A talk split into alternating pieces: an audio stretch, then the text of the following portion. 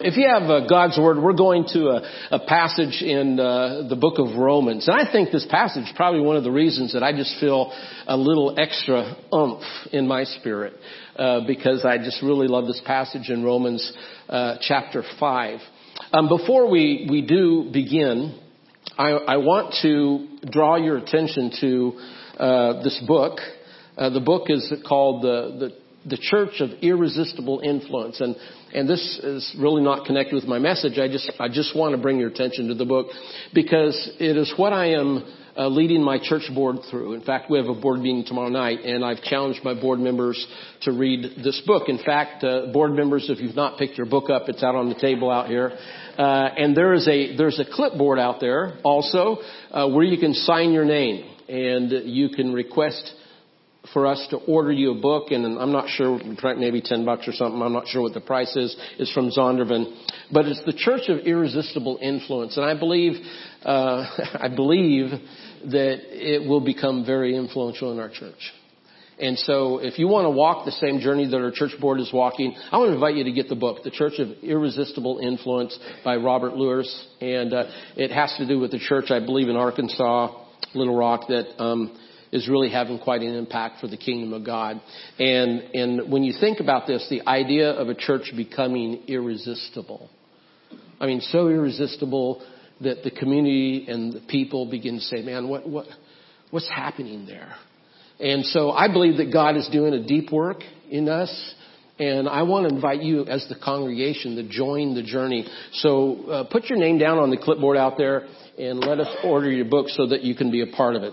Um, as you well know, we have been in a series, um, Living on Inspiration, and, you know, the first part of the series, I mean, how, you know, how do we have inspiration? Where do we get inspiration? Well, the reminder was, is that we have a God that is mighty and powerful, remember in Sermon 1, and that we have a God that will fight for you.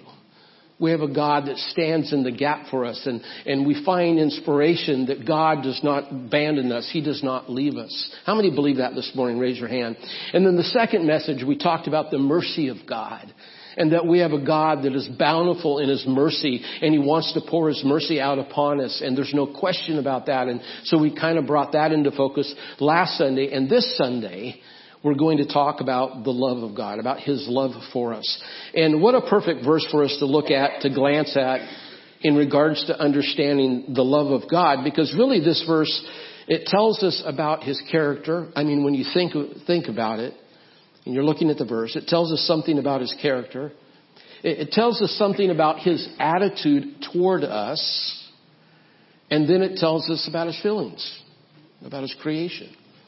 And, and, and so therefore, I just love this passage. In fact, it's Romans chapter 5 and looking at verse 8. And it, it reads like this, but God demonstrates His own love for us, and that's key that we see the word own, His own love, because it's not disconnected from, there's no, you know, dichotomy here, God's love and Jesus' love. But as we read it, we see then this connection, this, this inseparable reality of God's love and Jesus' love because Christ, we understand Christ is now God that has become flesh. And so it's important that we look at the theologies, Romans 5 8, but God demonstrates His own love for us in this, while we were still sinners, Christ died for us.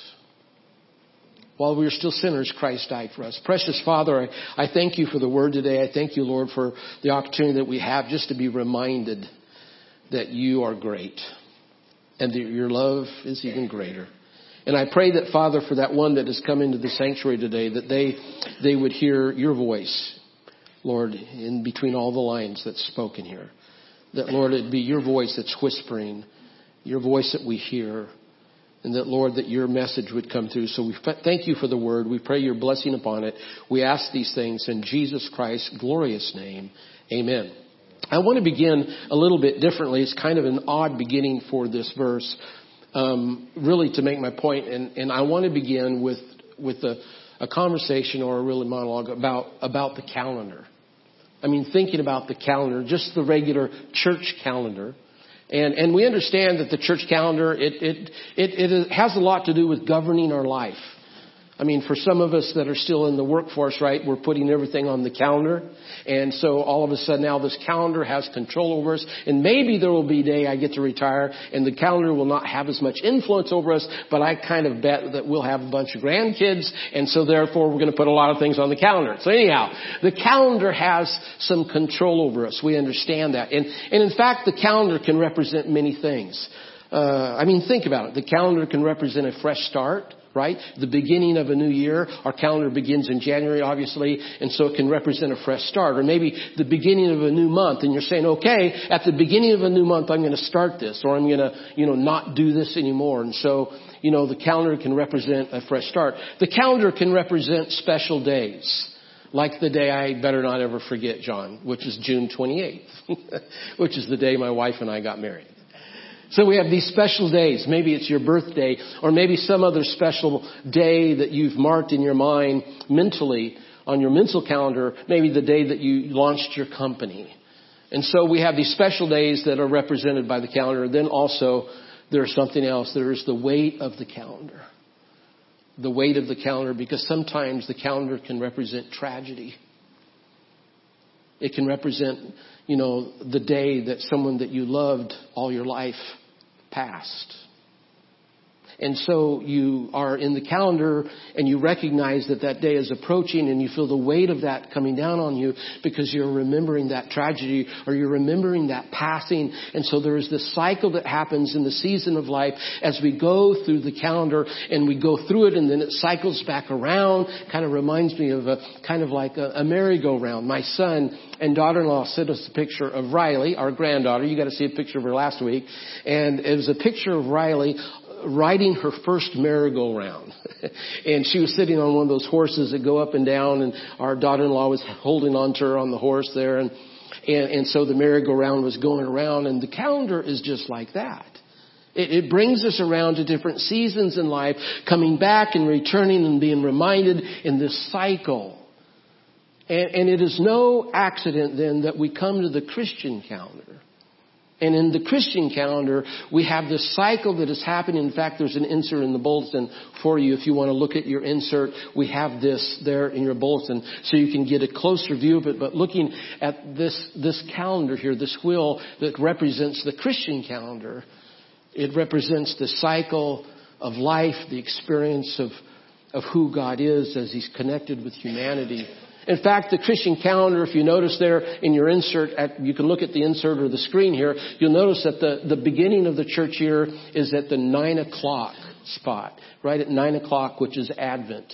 I think that's purple on that, that handout, but but anyhow, it's Advent, and of course Advent represents something that we're getting ready for right now, and that, the, that is the four Sundays of anticipation. That's what Advent is. It's the four Sundays of t- anticipation, and we're getting ready to, you know, look at that. Let's go back to the Christian calendar. Pull that back up for me again. And then after that, we go to the, uh, of course, the, uh, the, the season of Christmas.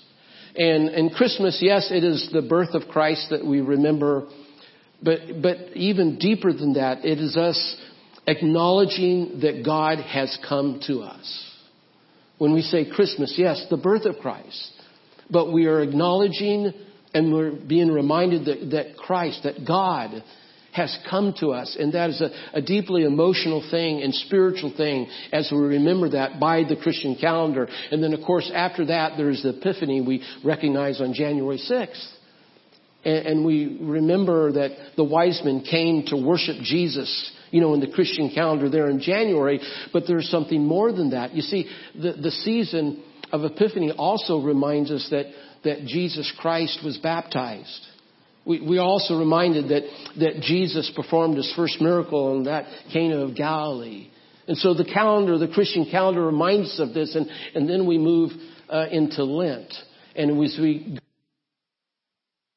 excuse me, as we go to Lent then, we remember Jesus' trip to Jerusalem up on the mountain, and Jerusalem is up. We were just there. A few of us were there together and, and the trip is up. And Jesus is on his trip or his journey to, to Jerusalem. And so it's Lent that we begin this trip with our Savior and this trip that we are kind of introspective and it's on this trip that, that we begin to ask ourselves, how are we doing spiritually? And Lent is the process by which we begin this self-analysis and that happens there on the Christian calendar. And then there is Easter, which is really a 50 day season, but it begins with the celebration of all celebrations, and that is Easter. I love Easter as we continue to remember Jesus then in that season of Easter, which is 50 days, on the sixth Thursday, on the sixth Thursday of, of Easter then, we, we then celebrate the ascension, the ascension of, of Christ. And, and that is key, the ascension of Christ. Because it's not just that Jesus went to sit at the right hand of the Father, but it's in the ascension that Jesus is promoted to having all authority and heaven of earth coming back upon his shoulders. Because Jesus, remember, left his omniscience in heaven when he became flesh. But then back into the ascension, as we recognize there in the Christian calendar, then the authority of heaven and earth comes upon his shoulders. And then we look at the Christian calendar, we look at Pentecost. That's in red there at the three o'clock mark. And of course it's Pentecost and when the Holy Spirit comes down and the body of Christ receives the power of God. The very power of God through Christ and the Holy Spirit that comes in us and the power of God that fills us. And the word we use sometimes is, is sanctification. And so that the power of God fills us and gives us the sanctified life that we might live a life to glorify our Father in heaven. And then after the three o'clock mark, we move into the ordinary time. And let me just say this, Vic, about the ordinary time. It's anything but ordinary. Because in the ordinary time, we're learning about how to live for Christ and how to live out our faith in Christ in the doldrums of life and all the tediousness of life and all the hard times of life. In the ordinary times, I mean, that's where the rubber hits the road. And we're learning how to live and glorify Christ in our life during those ordinary times. And so what am I saying? This was an odd way to begin. I understand that, thinking of Romans you know, this verse in Romans. But, but I begin there because it's in the very cycle of life and in this, this calendar that points all the world to this verse. But God demonstrates His own love for us in this way. While we were still sinners, Christ died for us. This is so cool. Because you see, the calendar is pointing to the story of God's love for us. That's what the calendar is doing. It's pointing to the fact that God loves us. And then each day and season, you can, you can take the calendar down now, but each day and season in the Christian year moves us through the main events in Jesus' life and ministry. But the Christian liturgical year, uh, listen to this here. The Christian liturgical year is not merely a memory tool. It's deeper than that. It's not just a tool to, okay, remind, oh, this is what's happening now. But it's exactly what Paul reminds us in this passage that we can live Jesus' story. That's where you're filling the blank there. You can live Jesus' story. I mean, each day we can be used by Jesus to cultivate discipleship. See, the calendar is saturated with God's love for us. Look at it. You have it there in your hand. The calendar is saturated with God's love for us. But God wants to saturate your life with His love. And so we have to transition from that to this, he wants to saturate this with, with his love. Just like, just like an ultimate parent. I love the story. A, a teacher asks a boy this question. Listen to this. A teacher asks a boy this question. Suppose your mother baked a pie and there were seven of you. Your parents and five children. What part of the pie would you get? A sixth, replied the boy. I'm afraid you don't know your fractions, said the teacher. Remember, there are seven of you. Humbly, the boy responded, Yes, teacher, but you don't know my mother. Mother would say she didn't want any pie. she would say, You can have my piece. That, that's, that's what God is like. I mean, that's what God is like when, when Jesus and God became flesh and Jesus then said, You can have my life. You, you can have my life. You, you can have my peace. because he loves us like that. In fact, we come to the passage and we remind ourselves the beginning of the passage, we read God demonstrates his love for us, saying that God makes good on his promise. Like the version that promises to pick you up, right? He's going to pick you up. They're going to pick you up at a certain time and they fulfill the promise and they pick you up. Or they say they're going to pay you back. You've loaned them something, they bring it back, or you've loaned them money, they're going to pay you back. And, and so there's this faith building or this trust building that happens because they are doing what they promise. They are doing what they're promised. I mean, it's a big deal keeping your promise. I, I believe that. I remember, uh, you know, one price I had to pay. I had uh, promised our children's department in Florida uh, that if you had so many kids, like a hundred kids in children's church this particular Sunday, and I've never done this, I'd never done it before. I was probably about 40 years old. I've never done it since. I don't think I'm going to do it again. Um, but I promised the kids that I'd swallow a goldfish. you know, I'd heard stories about people swallowing, and I said, I'll swallow goldfish. Oh, the kids got excited like the kids this morning, and they, they worked hard and worked hard, and they almost reached their goal. But they had already purchased a little goldfish in a plastic bag and they're ready and they almost reached their goal. I go, okay, I'll swallow it. And so in church and the thing was when they bring out the little baggie, you know, with water and the fish, you know what kind of goldfish they bought? One of those big fat ones with big bulbous eyes and a big fantail tail. I mean, th- I'm telling you what, talk about chunky, okay? And, and so, uh, unfortunately it wasn't too big, but it was one of those big fat fancy ones and, and I swallowed the goldfish. I could feel it tickling all the way down. I kept my promise. When God demonstrates His love, He makes His promise good. He's making good on His promise, which is the very root of the atonement of Christ when God becomes flesh and the atonement being the very act of that threefold act of the virgin birth and of course the, the crucifixion and the, the resin, resurrection of Christ. The atonement being that, that act, not outside of God, but the culmination of the love of God and the love of Christ that's acting on our behalf. And, and that part, we, we've got to get that. S- saying that God's love towards us, it's not opposed to that of Christ. It's, it's not this human kind of love that's emotional or, or spontaneous, but man, it's a love that is very characteristic of the being of God. I mean, that's what we gotta get. It's the very being of God, the characteristic of who that being is, that God is love and that He loves us. And He demonstrates that love. You see, He's keeping His promise. He's saying the kind of love to answer the question of God's love. Here's how it makes sense. In fact, I have this in bold print.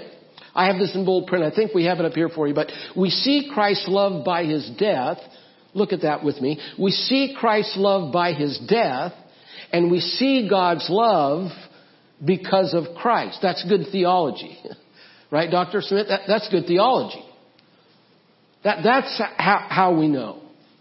Christ who first loved us so much that he gives his life for us. You can have my life. You can have my peace. That's what Jesus does. Jesus makes that kind of sacrificial love for us. And as I'm listening here to the worship and I'm just sensing the presence of God, I was just overwhelmed with this reality that Jesus he makes that sacrifice for us because He loves us and we forget that and we become, you know, kind of almost, you know, just static, almost still and we forgetting that, that Jesus loves us so much. He said, here, you can have my life. Jesus loved us first. Jesus loved us most. and by the way, Jesus will love us last. And when we're all muddled up and when things are dark and when we're failing God and when there is sin that is rampant or, or just life is messed up, here's the good news that God's prevenient grace is working on our behalf before we ever respond to Him and His love is enough. I believe that. Jesus' love is enough and the fact is Jesus loves us. Jesus loves us. Jesus loves you this morning. I mean, if there's anything that you hear, I want this to resonate in your mind that Jesus loves you today, like we were saying to the children today. I mean, so simple. It's not that profound. When you think about this idea, I mean, well, how much does Jesus love us? Well, He loves us. He loves you. It's not profound. I, I don't do this very often. or I don't think I've ever done it here, but I want to share some responses from children with you about their understanding of love or an example of love. In fact, I think we have them on the screen one at a time. Here's the first one. Here's Rebecca, age eight. This is kids understanding love. When my grandmother got arthritis, she couldn't bend over and paint her toenails anymore. So my grandfather does it for her all the time, even when his hands got arthritis too. That's love.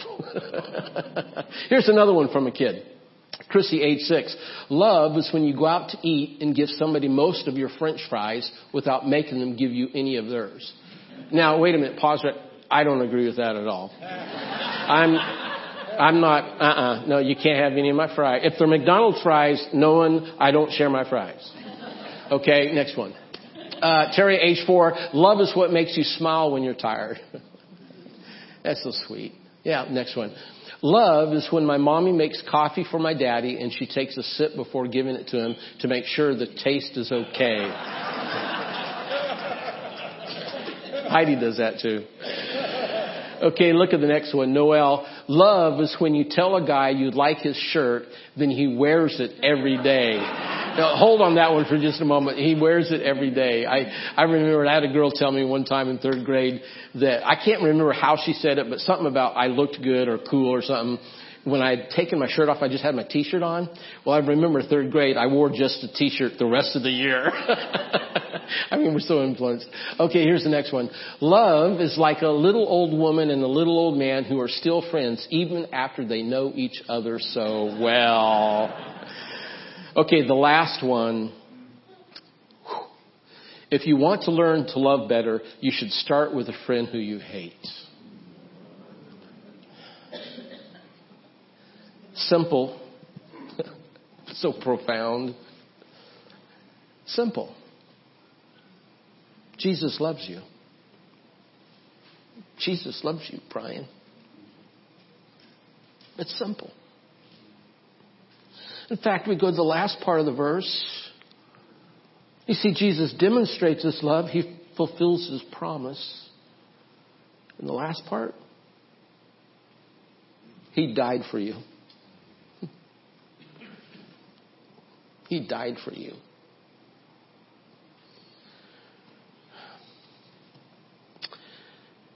How long has it been since we've allowed that to settle in?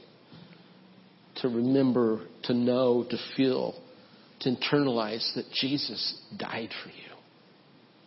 Let's bow our heads.